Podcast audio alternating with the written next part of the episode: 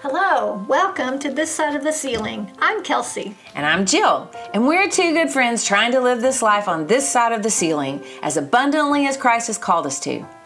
We are by no means experts, but we love to study His Word and share everything that He has revealed and taught us. So come along with us as we open up the scriptures and dive into His wonderful Word. Welcome to a new season for this side of the ceiling.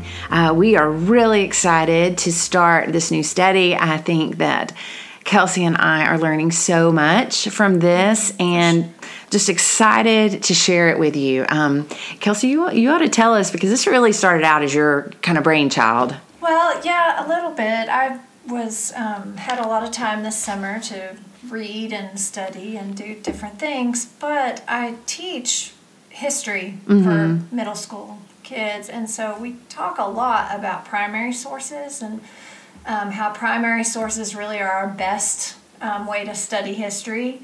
And then after that, then you have a secondary source, which a primary source was a person that actually experienced it. Mm-hmm. A secondary source is someone that has talked to someone that experienced it. Mm-hmm. And so the further down the line you get, the less you learn about the history that happened. And so it got me to thinking. I was doing a Kay Arthur study this summer on Second Peter, and you know Peter's the author, and so she asks you who's writing this, why are they writing, who are they writing to. So she's basically asking you about the primary source mm-hmm. that is writing the the book, and so I'm writing that down, thinking, okay, Peter. I want to look through his eyes. You know, as I read this, I'm looking through Peter's eyes, which then made me think of can we study Peter? Wouldn't that, you know, we learn about him in the Gospels. A lot of talked about him in the Gospels.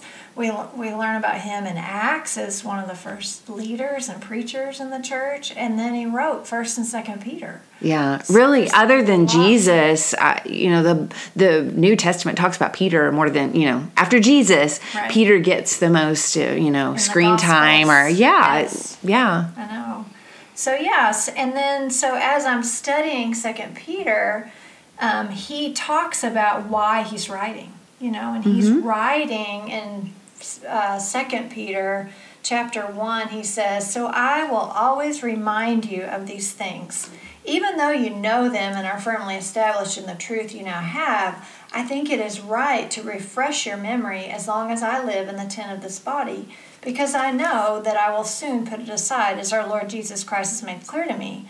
And I will make every effort to see that after my departure, you will always be able to remember these things. So he wrote this so we to remind us, to refresh our memory, and as a reminder for us so we don't forget, so we remember. Yeah, so much of a lot. I mean, I hope that people are learning new things. I mean, I'm learning new things, but so much of what we're learning is stuff we know. We just need to be reminded every day. I think that's one of the reasons why Jesus loved the church so much is because he knew you've got do this in remembrance of me. Remind each other, strengthen each other, remember, remember. Right. So I, I think Peter is exciting person to study because um, you know P- Jesus saw something in Peter. Uh, and I think I don't know as we've been studying it, all of a sudden Peter's everywhere, you know. And I, I think that's so true. When you start to study something, you just realize he's everywhere. But Peter, uh, you see, Jesus saw something in Peter, and we get to see it. That's one of the beautiful things about this study is that we see Peter evolve. We see him start out as a very, you know, I think he has a reputation of of sticking his foot in his mouth all the time and just kind of blurting stuff out. Um, but we see him grow to be a wise leader of the church and, and acts like you said. And then we even get some of his writings to us. But Jesus saw something in Peter. I think. I think there were three things that I think stand out about Peter. First of all, he had he was very inquisitive. Right. Yeah, he was always asking questions. And if you look in the Bible, he's asking, you know, Lord, what about him? Or what did you mean by this? Or where are you going to go that we can't go? I mean, there's he's not afraid to ask questions. The best students ask questions. That's right. Those are some of the best learners. That's right. That's right. But not only is he asking questions, he's always the first to answer the questions.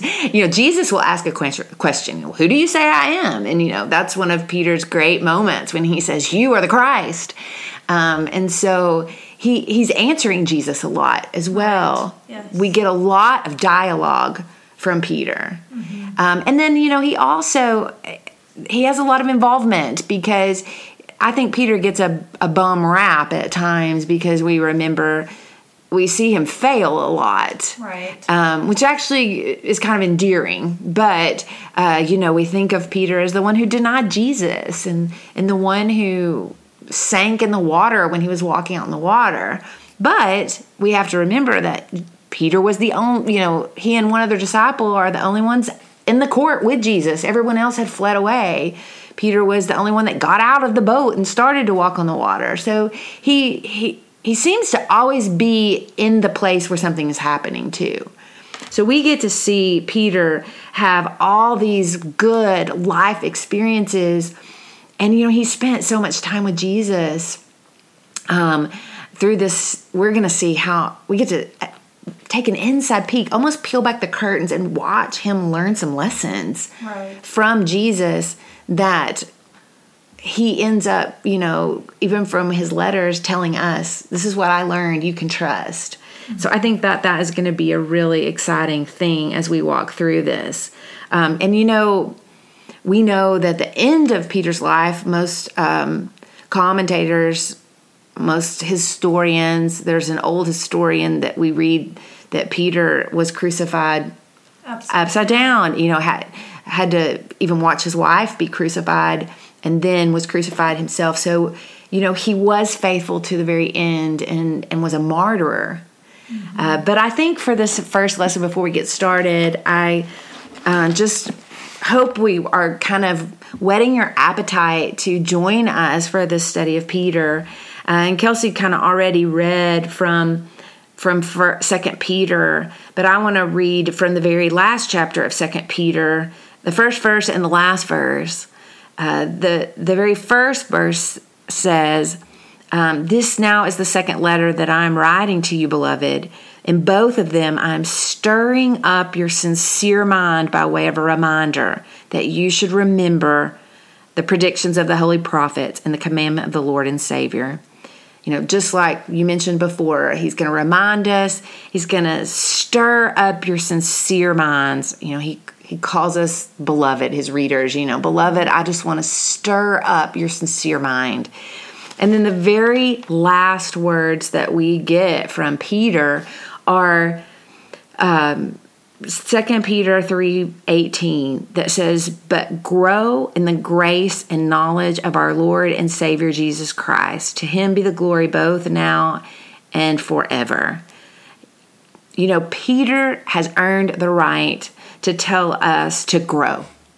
Because we get to watch him grow. And through this study, we're going to watch him go from, you know, somebody saying the wrong thing and just you know jumping into with a sword to knock off the ear of the you know to growing to be the leader of the church to a wise person that could say grow in the grace and knowledge we're going to see peter grow in his knowledge as he teaches people in acts but also he learns the grace because he has to experience it firsthand right and so i hope you'll join us for this study of peter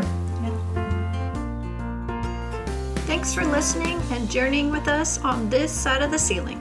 See you next time.